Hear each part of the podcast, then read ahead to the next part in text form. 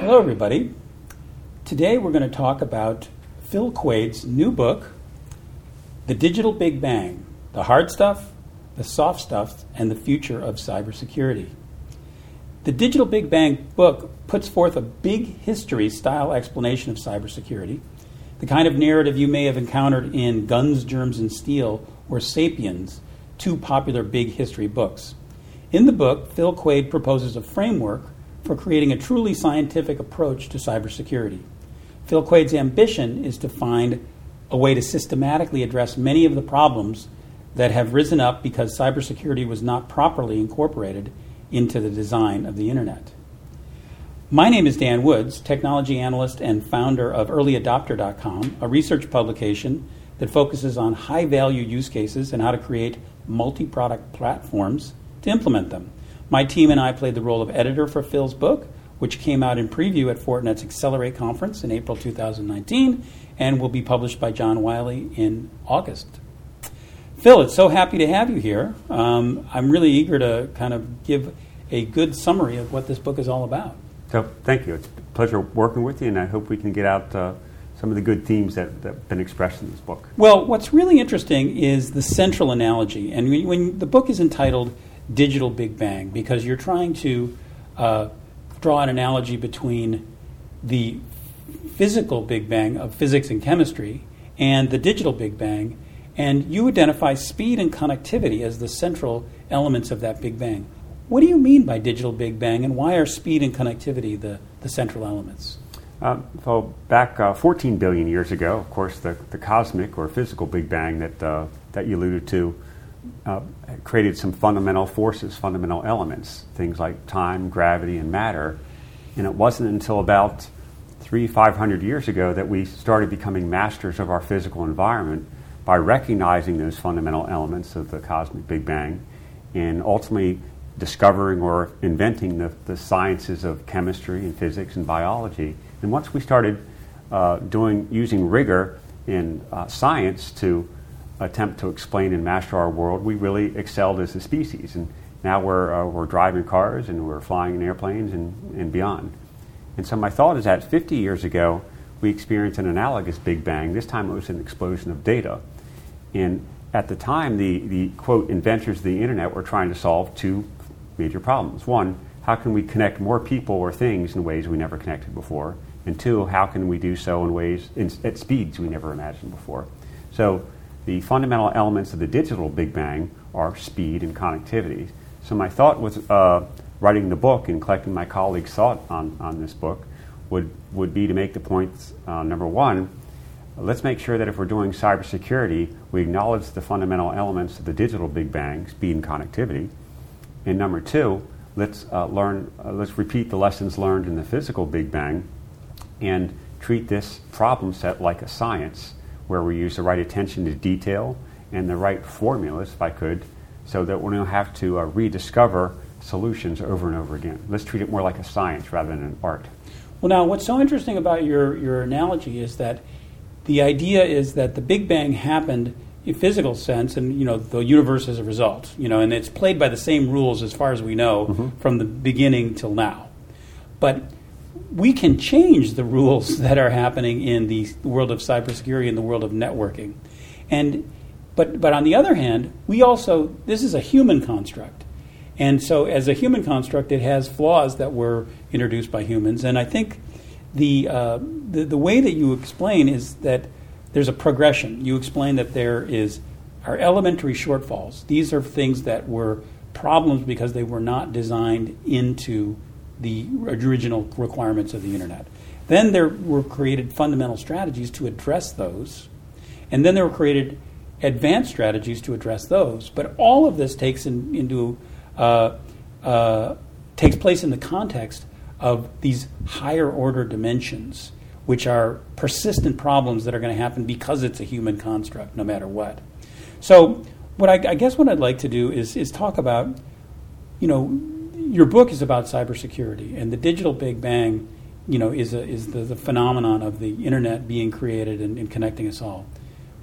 What happened that that that created these elementary shortfalls? You know, what are the elementary shortfalls, and what, what happened to create them? It's interesting. Again, the, the analogy works well with the, the physical Big Bang, where there are some things that were ultimately created uh, by that, that explosion and subsequently inside the furnaces of nuclear, uh, inside the nuclear centers of stars. Um, but that created uh, the rocks and the water and the things that exist, in our, physical things that, that are just the things that we can't change in our uh, physical universe. But in developing as a culture, we also developed uh, cultural values that became the glue logic among people and, and enable us to better govern ourselves and govern ourselves in large numbers. So we had some things were, were, that were given to us, and then we had some things that we invented. And by becoming the master or stewards of both those things, we've managed to do fairly well as, of, of, a species. We've had a lot of work to do on Earth, but we're doing okay. Um, as, as you alluded to, in the, uh, in the digital Big Bang, we also have some things that are tangible, um, you know, cables that, that move bits and computers and routers and things like that. But we don't quite have the, the culture that needs to exist to complement those physical things in cyberspace with the behaviors and norms that all people can believe in, and when combined with the physical things, can make it a sec- safe and effective way to, to do business or governance or conduct our personal lives. So, um, the subtitle of the book, in fact, is quite telling. Uh, there's the hard stuff, and then there's the soft stuff. And the soft stuff are the cultural norms and the behaviors that we need to solve. And oftentimes, it's the soft stuff that is the hard stuff. Now, it's likely that you know it's all it's convenient of us to imagine that you know these elementary shortfalls could have been addressed by the you know original uh, designers of the internet. Uh, but you know they did what they did because they, they had a certain problem to solve and they solved it. Uh, but you, you you identify that these elementary shortfalls of authentication, patching, and training. If we somehow had those solved at the beginning, we wouldn't have many of the cybersecurity problems we have today. I do believe that we wouldn't be sitting here today and there wouldn't be the cybersecurity uh, business uh, to the degree there is today. If, if we had solved the authentication problem right at the beginning of the internet, um, a lot of these problems would have gone away. But, but we didn't, and, and so we're still compensating that. We're compensating for lack of good training, lack of good patching, and lack of authentication. And we need still need to fix those things, not give up on them. But in the meantime, we're using some of the fundamental strategies you alluded to earlier, and those in large part were invented to attempt to compensate for those fundamental shortfalls. And then one of the observations of the book is that the original um, principles of the internet, the idea of creating network connections that are speedy and you know creating uh, you know connections at scale, if you introduce cybersecurity solutions that violate those principles, you are also going to have a, a lot of problems. It's uh, just like uh, if you don't pay attention to the laws of physics when attempting to uh, uh, launch a rocket or, or, or, move it to the right spot, you're doomed to fail, right? You, you can't fool, you can't fool or, or ignore Mother Nature in the physical world.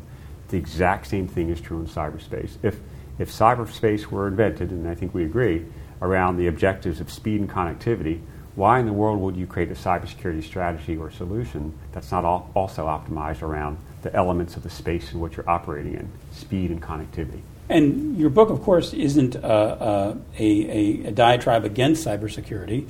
You, had, you know, the, the section three is about the fundamental strategies that have actually worked to really help us introduce much more effective cybersecurity. You point to cryptography, access control, and segmentation as three fundamental strategies that have, when they've been applied properly, have really created a, a reasonably good Spot step on. forward in cybersecurity. They, have served us very well, and if I could, I'd like to touch on a couple of them. Um, uh, cryptography is one of the few silver bullets that exist in cybersecurity. If if you pick the right algorithms with the right key sizes and, and implement them correctly, it's completely unbreakable by all the computers on Earth for as many years as you want to go at it. Um, cryptography is a true success story if you do it right, if you use the right r- rigor, which in large part uh, folks do.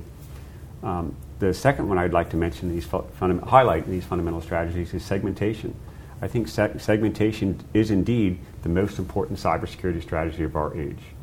Uh, segmentation allows you to minimize the number of breaches, Uh, number one. Number two, the size of any potential breach, in fact, if you are breached. And number three, it accelerates your ability to recover from one by allowing you to reconstitute one step at a time. So some of those fundamental strategies we talked about, including cryptography, segmentation, access control, are really important to not only compensating for some of the shortfalls, but they're just really good, smart strategies and business practices. And what's so interesting about the book is that you set up each one of these sections with a explanation of the issue, but then you have contributors providing chapters on specific topics underneath each of these sections, and that provides you know a real world perspective from somebody who's actually fighting the battle. And that's why I think this is it's it's a thought provoking book. It's like a big history book, but unlike big history books, it actually is prescriptive in many ways about and giving you good ideas about what to do. And that's the hope that it, it has a theme that's accessible to many.